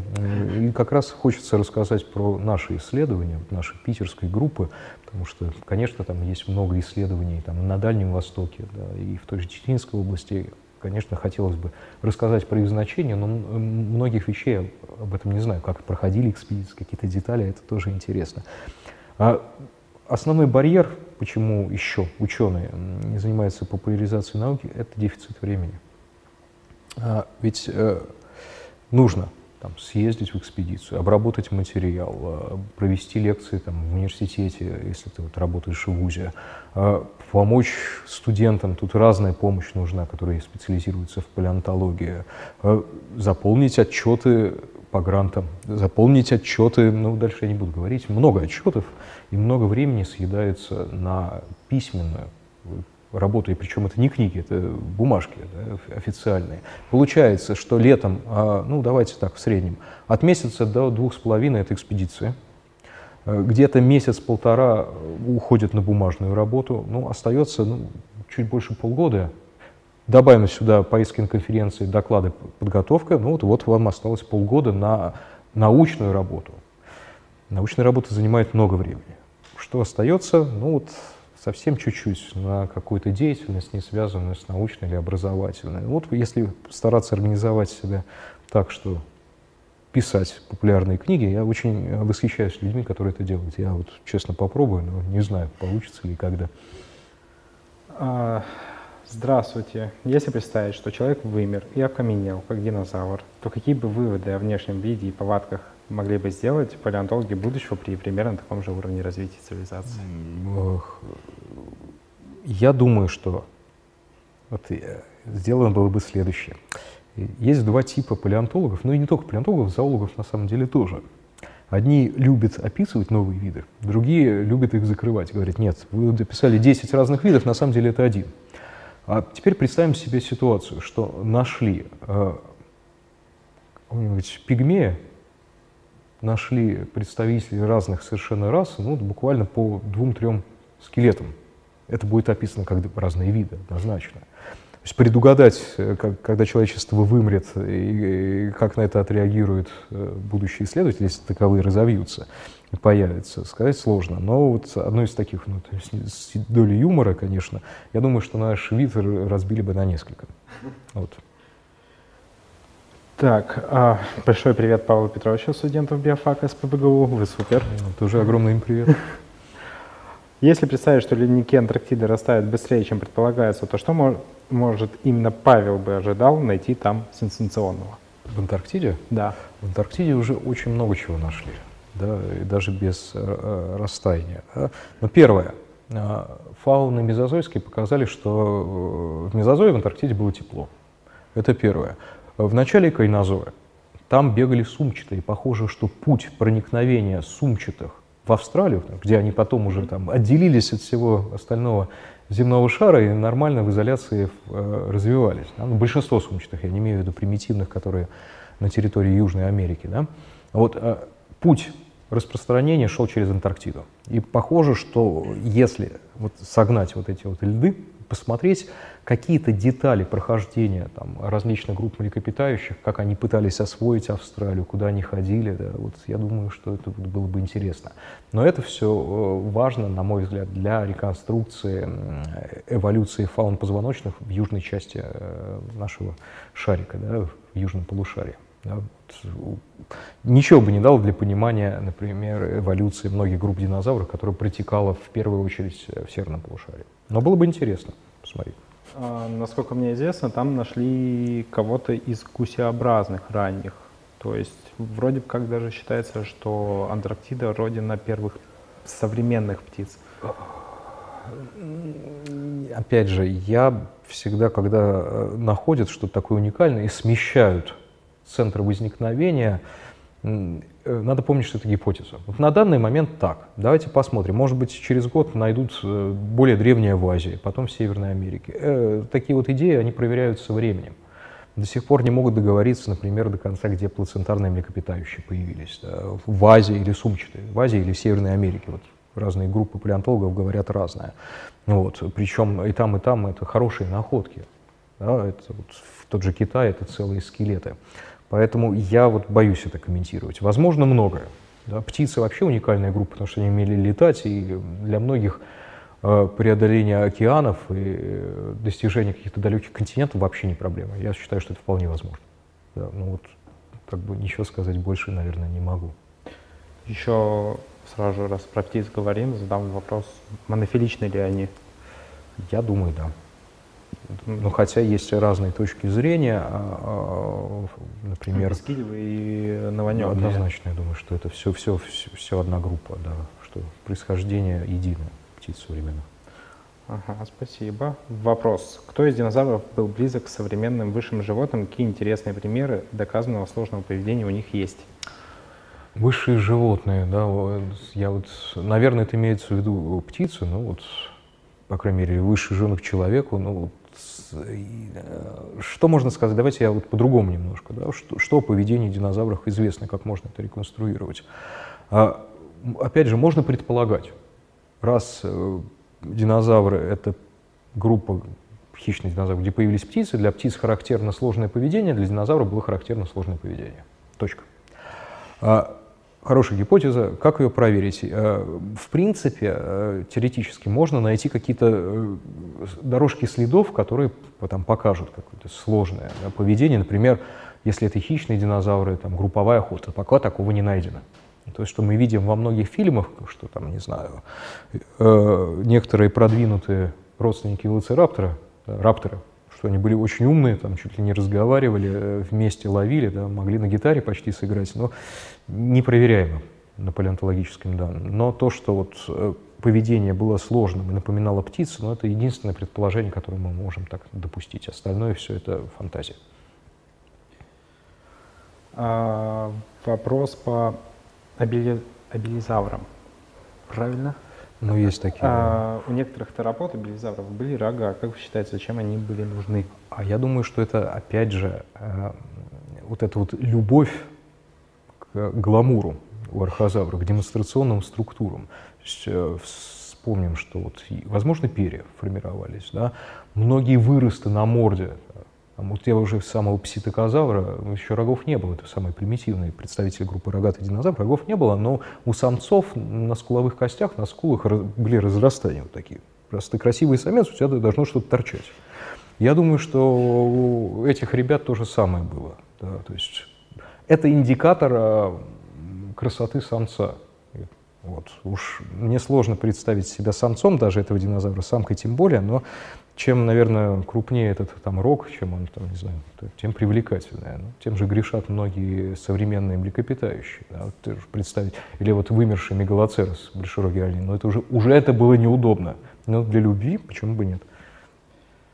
А, из серии детских вопросов. Возможно ли существование динозавров в наши дни? Ну, если мы берем, опять же, не терапот, не птиц, нет, невозможно. По какой причине зауроподы не смогли бы сейчас жить, например? Опять же, перестройка экосистем. Да, вот, э, очень мало мест, которые бы обеспечили э, пищевой базой таких крупных созданий. Это первое. Вот. Ну и, наверное, все эти места уже известны, да, найдены. Кроме этого, если бы динозавры существовали, э, например, кайнозойская палеонтологическая летопись, она относительно неплохая. Чем ближе к современности, тем больше. Да, находок известно, вот мамонты известны по миллионам костей, еще миллионы каждый год находят. Нашли бы что-нибудь. Но ни одного нетераподного динозавра э, в кайнозойских отложениях обнаружено не было. Переотлаженные. Сразу говорю, что то, что вначале э, есть отложение начала кайнозоя, где нашли кости, это перемытые мезозойские кости. Кайнозойская река, она перемыла и отложила. Э, такое бывает. Например, э, в кайнозойских отложениях иногда находят зубы мезозойских акул. Это перемыто было. Недавно вот мы со школьниками работали на дивонских отложениях, шли по современному ручью, и вдруг лежит кость панцирной рыбы, которой 380 миллионов лет. Она лежит в ручье. Явно будет она отложена в этом ручье. Потом кто-то, изучая кайнозойские отложения, начнет, найдет кость панцирной рыбы и скажет, что панцирные рыбы прожили почти 400 миллионов лет, еще и и плавали в ручьях Ленинградской области. Нет. Так, и такие вещи бывают, это уже такие геологические особенности, которые тоже путают картину ясную иногда. Что известно насчет голоса динозавров? А, достаточно мало известно. Опять же, мы строим некие аналогии. Э, вообще, вот мне очень нравится такой метод, который используют палеонтологи очень часто. Называется брекетинг, то есть э, взятие в скобки. Когда берется что-то более примитивное, и э, более продвинутое. Например, если мы говорим о динозаврах, надо посмотреть, что у крокодилов и что у птиц. Вот, пожалуйста, вот мы взяли в скобки. Крокодилы поют. они издают очень странные такие низкие звуки, которые слышны иногда за много километров. То есть голос они использовали. Птицы голос используют. Значит, динозавры голос использовали. Да? Хорошая гипотеза. Дальше начали смотреть. Э, ну вот у утконосых динозавров, э, у многих, у, собственно, продвинутых, у них э, выросты на голове, гребни у самцов.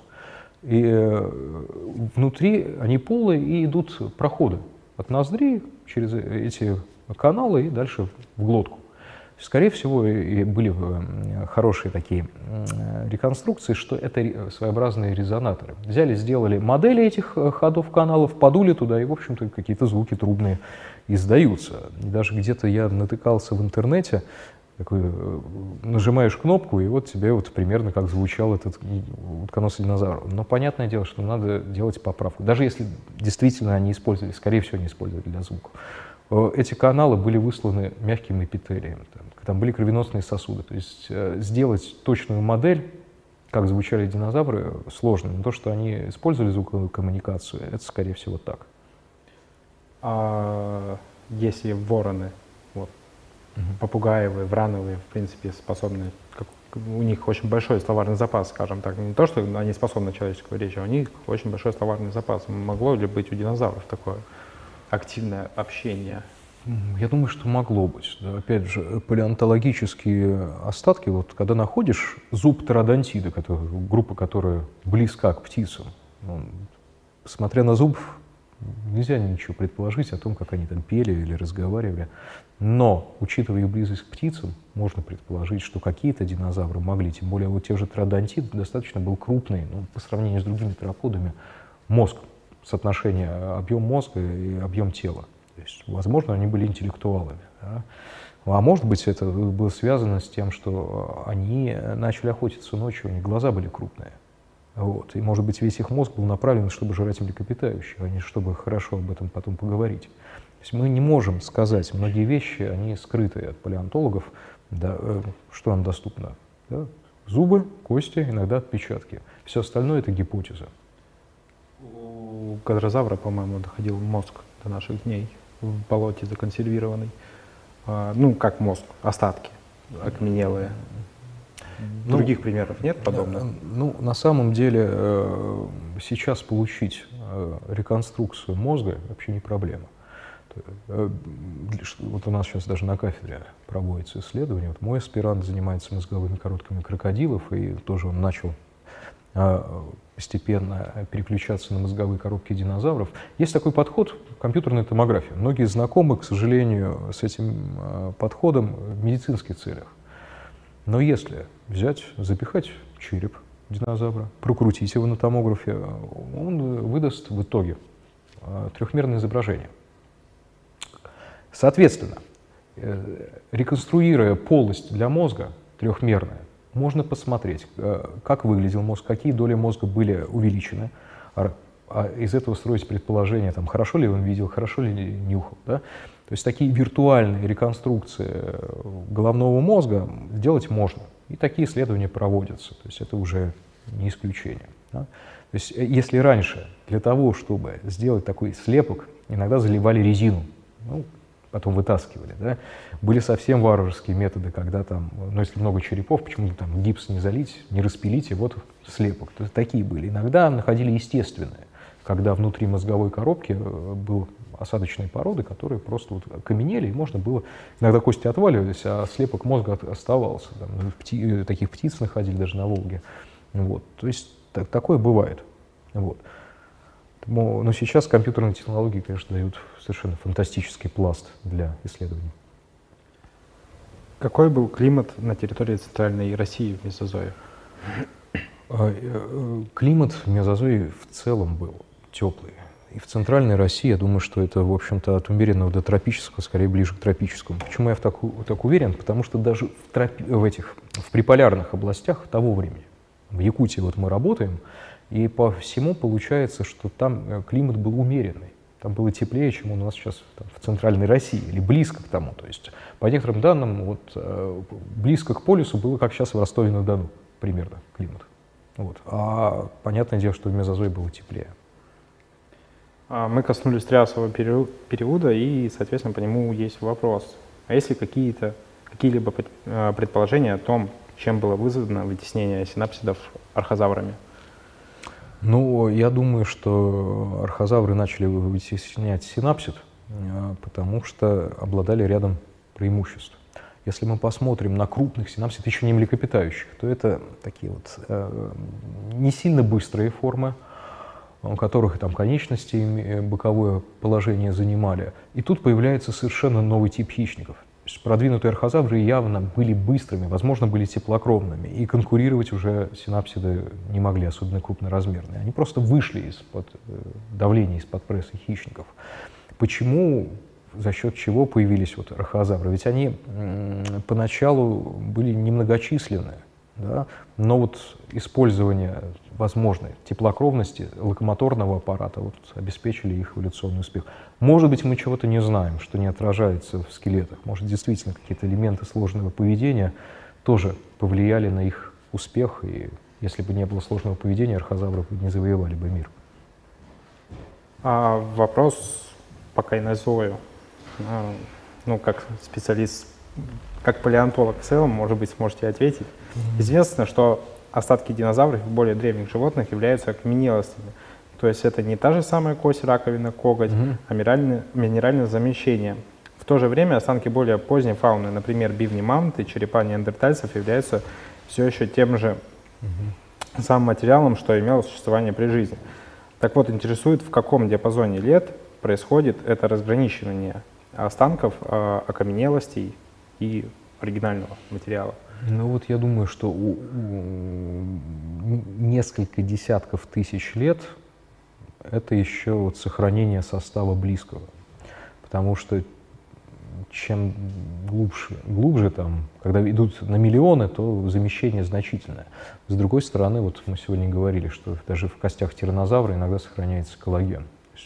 Вот. Но э, действительно кость почти неотличимая по составу от современного, да, с большим количеством органических веществ, это десятки тысяч лет. Есть, может быть, ну, до сотни. То есть это плейстоцен, голо, ну, и голоцен. Да, вот так, совсем близко к нам. А как вы относитесь к популяризации Голливудом а, палеонтологии и то, что там очень много несостыковок с наукой? Это нормально. А, э, фильмы эти все равно будоражат да, и люди приходят в, в палеонтологию. С другой стороны, параллельно таким фильмам должны выпускаться фильмы наподобие прогулок с динозаврами, которые многие вещи объясняют.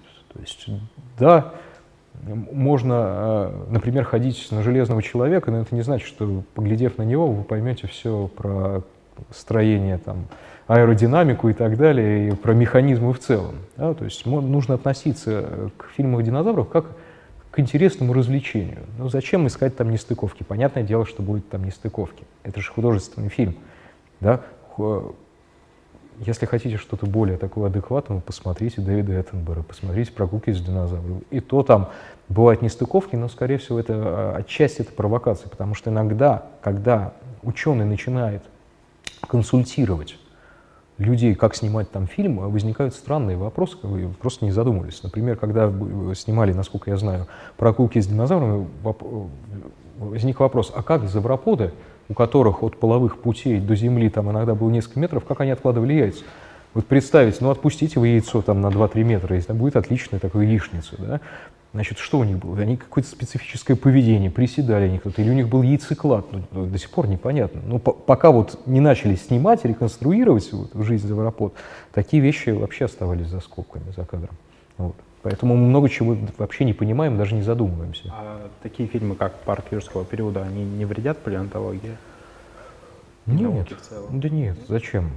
Вот, парк юрского периода помог палеонтологии, да, и надо сказать, что а, там, а, в отличие, может быть, от последующих фильмов, высказывались совершенно прогрессивные а, гипотезы.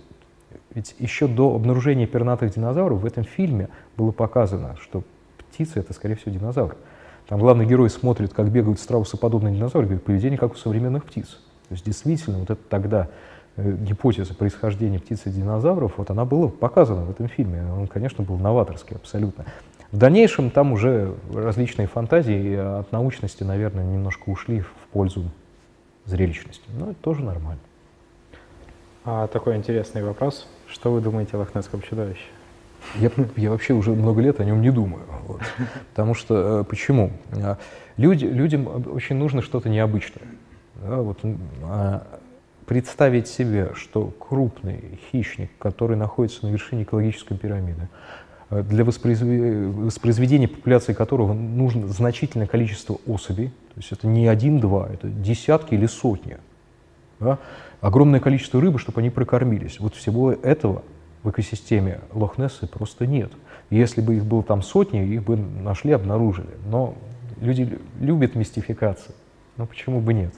Вот. В принципе, любой из нас может там, нехитрым оборудованием в Карелии или на каком-нибудь симпатичном озере устроить нечто похожее, еще следов наделать. Нет, ну, конечно, это привлечение туристов больше. Легенда и привлечение туристов.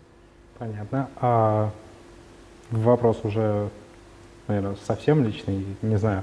А чем палеонтологи зарабатывают, если не занимаются исследовательской деятельностью? И... Что, что, что? А чем а, палеонтологи зарабатывают, если не занимаются исследовательской деятельностью в институтах?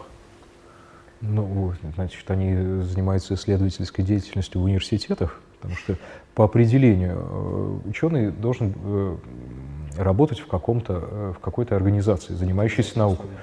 Ну, в общем, да, на мой взгляд. То есть э, независимых палеонтологов э, я, честно говоря, практически не знаю. Есть одно исключение. Вот. Э, но этот человек должен быть очень обеспеченным.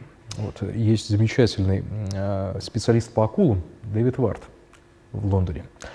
Он вообще элитный ветеринар всю жизнь, но при этом он признанный специалист по ископаемым акулам. То есть он очень обеспеченный человек и позволял себе, в общем-то, заниматься акулами, но при этом э, коллекции он, естественно, э, отдавал и отдает в музей, потому что это обязательное условие э, вообще публикации научного материала, что это должно быть в общем доступе. Поэтому сразу же то, что уходит в частные коллекции, оно пропадает для науки. Вот. Соответственно, он может себе позволить заниматься наукой ну, как вольнослушатель. Да, он приходит в музей, изучает коллекции, пишет научные статьи, но при этом он зарабатывает ветеринарии. Я больше других случаев не знаю. Это, в общем-то, скорее действительно исключение. А так как любой ученый, нужно где-то работать, и, э, как и многие современные биологические дисциплины, э, наука уже не делается в одиночку. Должна быть группа. То есть одному выкопать даже тупо, выкопать одну кость завропода, не целый скелет, это невозможно. Вот. Поэтому, конечно, палеонтология – это уже наука для рабочих групп научных. Насчет одной кости зауропода, э, амфицелий, если вы такого угу. знаете, это все-таки э, мистификация от во время костяных войн была, или все-таки он действительно существовал? Говорят, что мистификация. Вот, но пока как бы... Ну, мистификаций было много. Вот. Похоже, что Мистификация либо ошибка? На месте ничего не могут найти. Похоже, что какая-то мистификация, да. Потому что там невероятное животное получалось у них просто, титан такой. Ну, тогда, к сожалению, когда люди э, вместо того, чтобы заниматься наукой, становятся немножко одержимыми какой-то личной враждой, к сожалению, появляются уже такие запрещенные методы борьбы. Да, я думаю, что вот это как раз, это не, не, не о науке, а о человеческих отношениях. А как стать палеонтологом? Ну, чтобы стать палеонтологом, надо хотеть стать палеонтологом. Дальше есть, э, э, на самом деле в России очень мало уже путей. Ну, э, нужно выбрать вуз, где палеонтологией занимается. Дальше в зависимости от того, что вам интересно. Я, наверное, пару слов просто смогу сказать про палеонтологию позвоночных. Какие пути есть? Проще всего это Москва и Петербург. МГУ, СПБГУ. Тут э, я могу порекомендовать, опять же, обратиться к своему внутреннему ощущению, что вас больше интересует. Биологический аспект, то есть как жили животные, кто кому родственник, или вы хотите определять возраст древних пород по ископаемым остаткам, это дисциплина геологическая называется стратиграфия, да? то есть вам больше нравится э, писать э, и разговаривать о древних слоях, нежели о древних животных или растениях. В этом случае идите на геологический. Если вам интересна биология, идите на биологический. есть, э, и, соответственно, заканчивая биологический факультет, либо СПБГУ, либо МГУ, это про позвоночных, да, вы можете заниматься вот, древнепозвоночными. Сейчас ситуация улучшилась, потому что не только в этих вузах э, есть сильные группы, по мамонтам в разных местах есть, но это просто надо посмотреть, э, если вот вы не в Питере, не в Москве живете, что в каком ближайшем городе есть вуз, и какие там есть институты, готовят ли они там палеонтологов, и посмотрите, какие там группы существуют, как они публикуются. Ну, придется провести некий мониторинг. Да. Ну, путей на самом деле очень немного, но они есть. Либо учите английский и поступайте в бакалавриат во многие университеты за границей тут. Или в магистратуру, если вы отучились в бакалавриате. То есть путь, пути есть, но вот они ограничены. Через университеты, биологические либо геологические факультеты. А вопрос, близкий к вопросу про Пицелия, это жили ли гигантозавры? Не гиганотозавры, а именно гигантозавры, тоже завроподы, большие очень. Опять же, э, это, мы постоянно такой немножко по циклике гоняем, да, мы не знаем еще пропорции для некоторых завропод. Да. Я не исключаю, что да, какие-то совсем гигантские формы могли существовать. Но мы настолько еще мало знаем о биологии завропод. Да? У них же была очень сильная странная система воздушных мешков, как у современных птиц. Да? То есть э, я даже э, слышал много лет уже назад доклад в Англии, когда очень хрупкая девушка вышла, она сделала систему таких э, совмещенных с друг другу баллонов, накачивала воздух и шея завропода сама поднималась. То есть это достаточно было эротично, но вот, возможно, как бы какие-то механизмы, которые мы не знаем, помогали завроподам а, существовать даже в гигантских размерах. Не знаю, да, и потом я, как и многие другие палеонтологи, на многие вопросы ответить не можем, пока сами не посмотрим. Почему важно ездить по музеям в разных местах и смотреть глазами. Одно дело, даже если вы посмотрите научную публикацию, там фотография маленькая, там гигантского завропода или его позвонка. Другое дело, когда вы подержите это в руках и рассмотрите каждую деталь самого. Не знаю. Вот. Пока не занимался этим вопросом. А, опять же, касательно завроподов, как они справляются с кровеносным давлением? Ведь даже у жирафа проблемы большие с этим. Не знаю, да. Ну, раз они жили, они справлялись. Вряд ли у них были какие-то дополнительные сердца. Хотя, как бы, почему бы нет? Ну, опять же, у жирафа про проблемы, да, наверное, у завропод были проблемы. Как они это решали, я сказать не могу. Да. То есть э, материалов нет сейчас, выводы нет, какие-то. Но мягких тканей не, не сохраняется. Может, На позвонках есть э, углубления, которые позволяют реконструировать систему воздушных мешков. Точка. То есть воздушные мешки были. Воздушные мешки на самом деле у терапод были. Они нужны были для того, чтобы а, облегчить скелет, б, э, если высокий уровень метаболизма, обмена веществ то нужно эффективное дыхание, быстрое насыщение кислородом.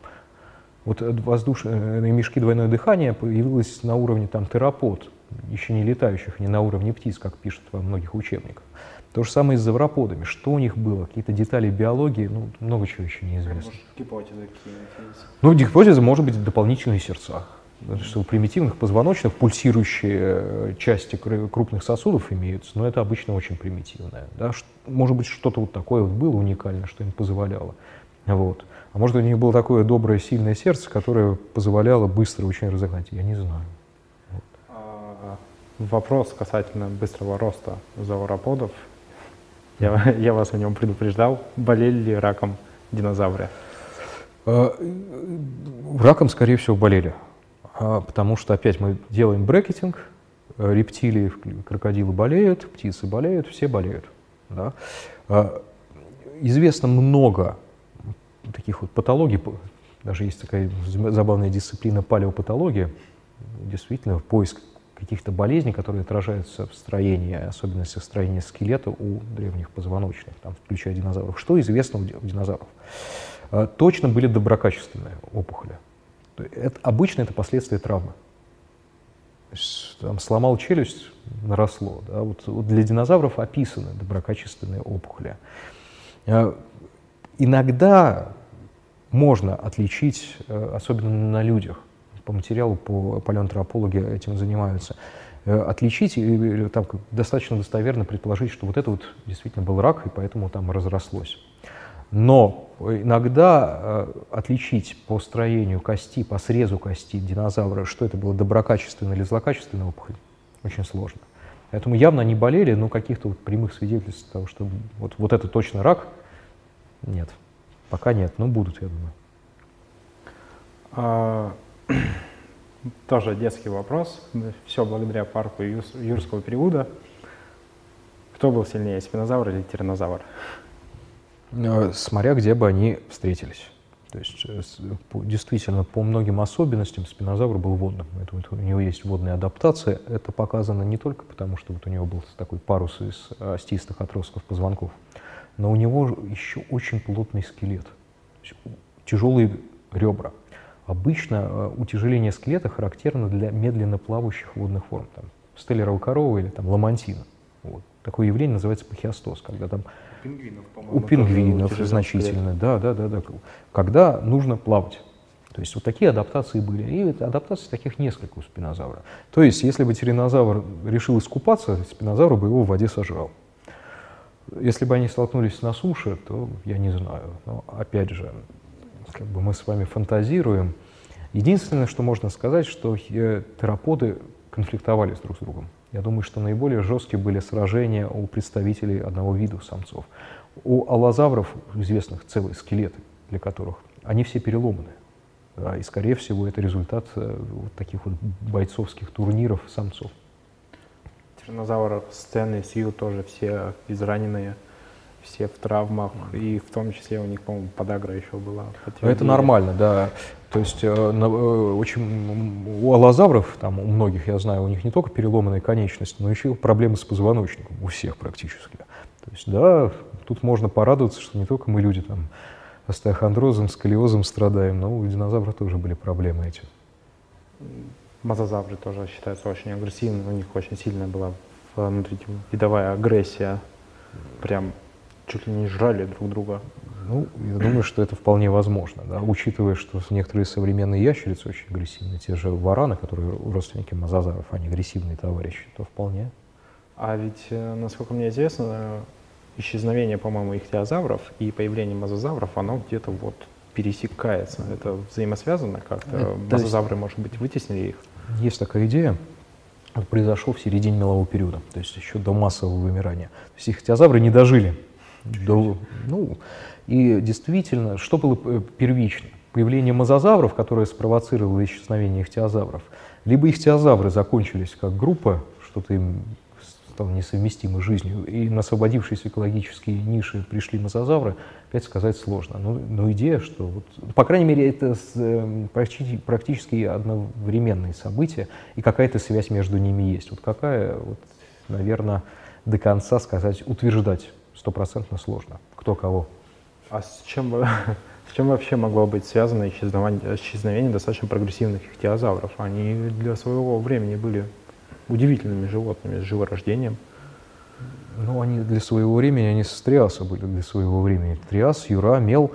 А, опять же, мы можем фантазировать, а, в связи с чем вымирают таксоны, группы. Либо появляется более конкурентоспособная, да, вот тогда можно объяснить, действительно появились мозазавры. Либо э, какая-то беда с их э, типичной пищей. Вот. То есть, э, может быть, шла перестройка фаун рыб, и что-то им не понравилось. Вот, не знаю. Да? Почему, почему так? Вот однозначно, как и если мы до сих пор не понимаем, почему динозавры большинство вымерли, почему ихтиозавры, это тоже некая сложность.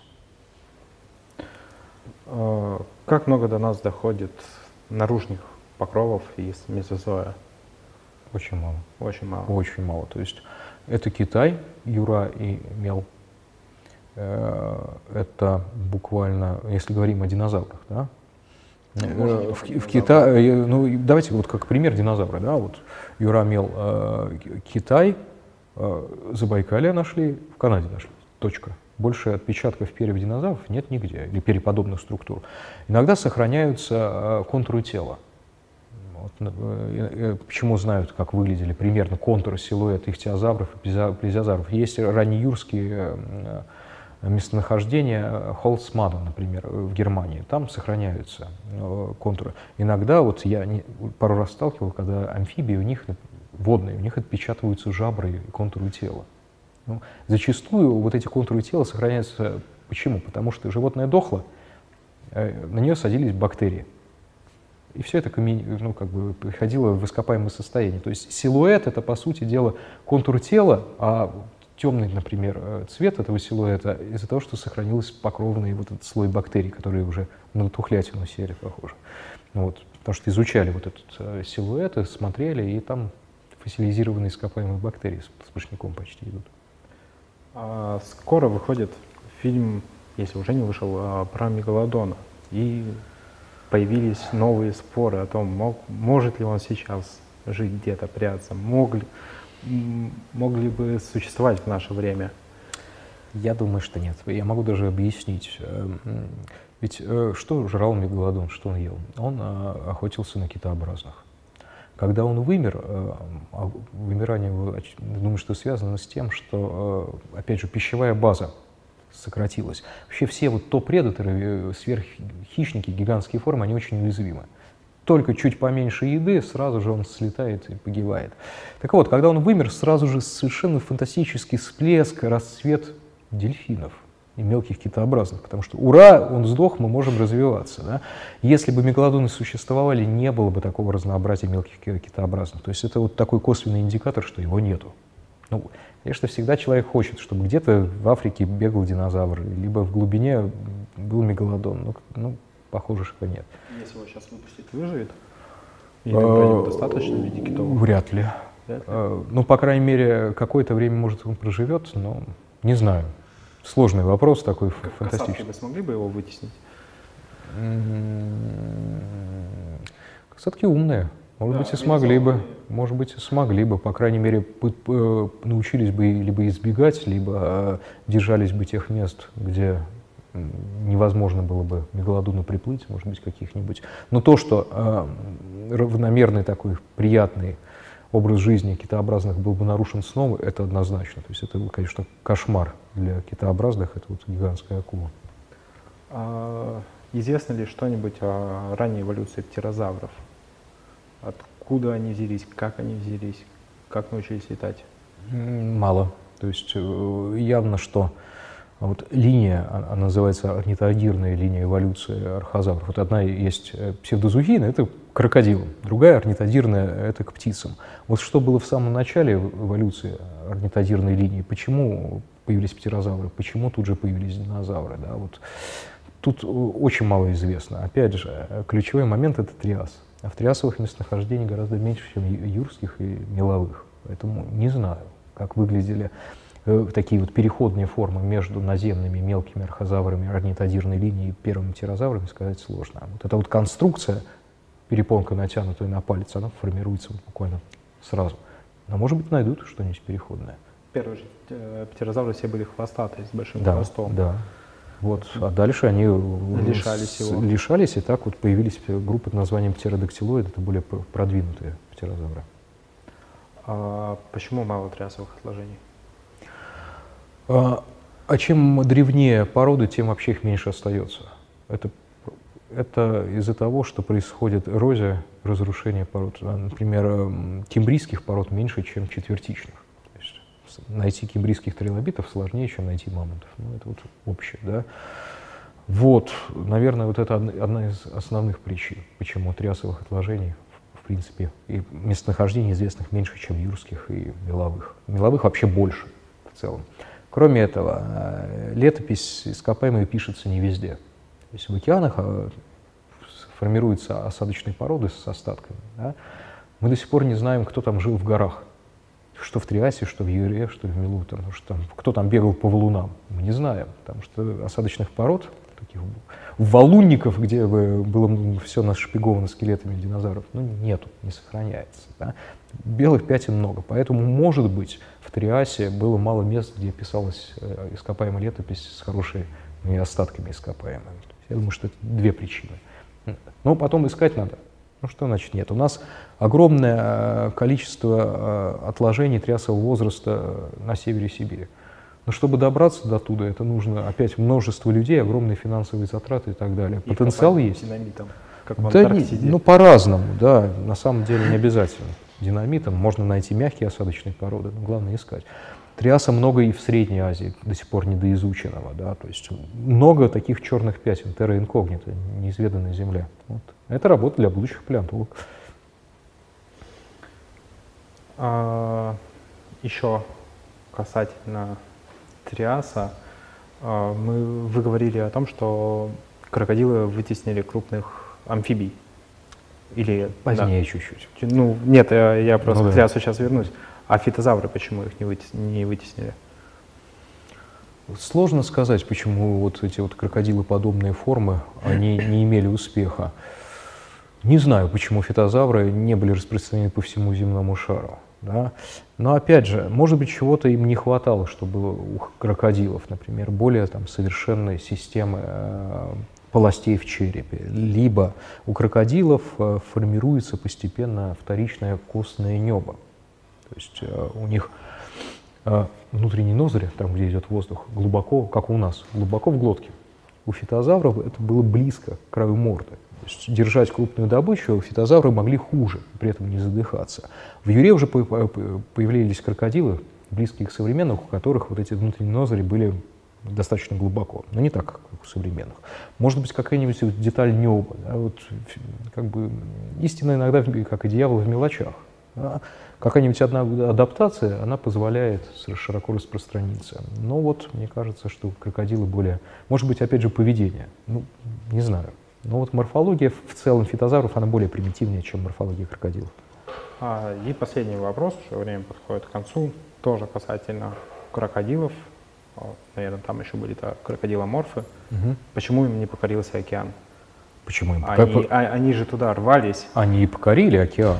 Крокодилы? Талатазухи — это огромная группа юрских и раннемеловых форм, которые покорили океаны. Как раз в Холцмадене там а, несколько скелетов, крокодилов. Почему они там не закрепились? Ну, потому что э, всегда хорошо быть пионером. То есть приходить, где никого нет.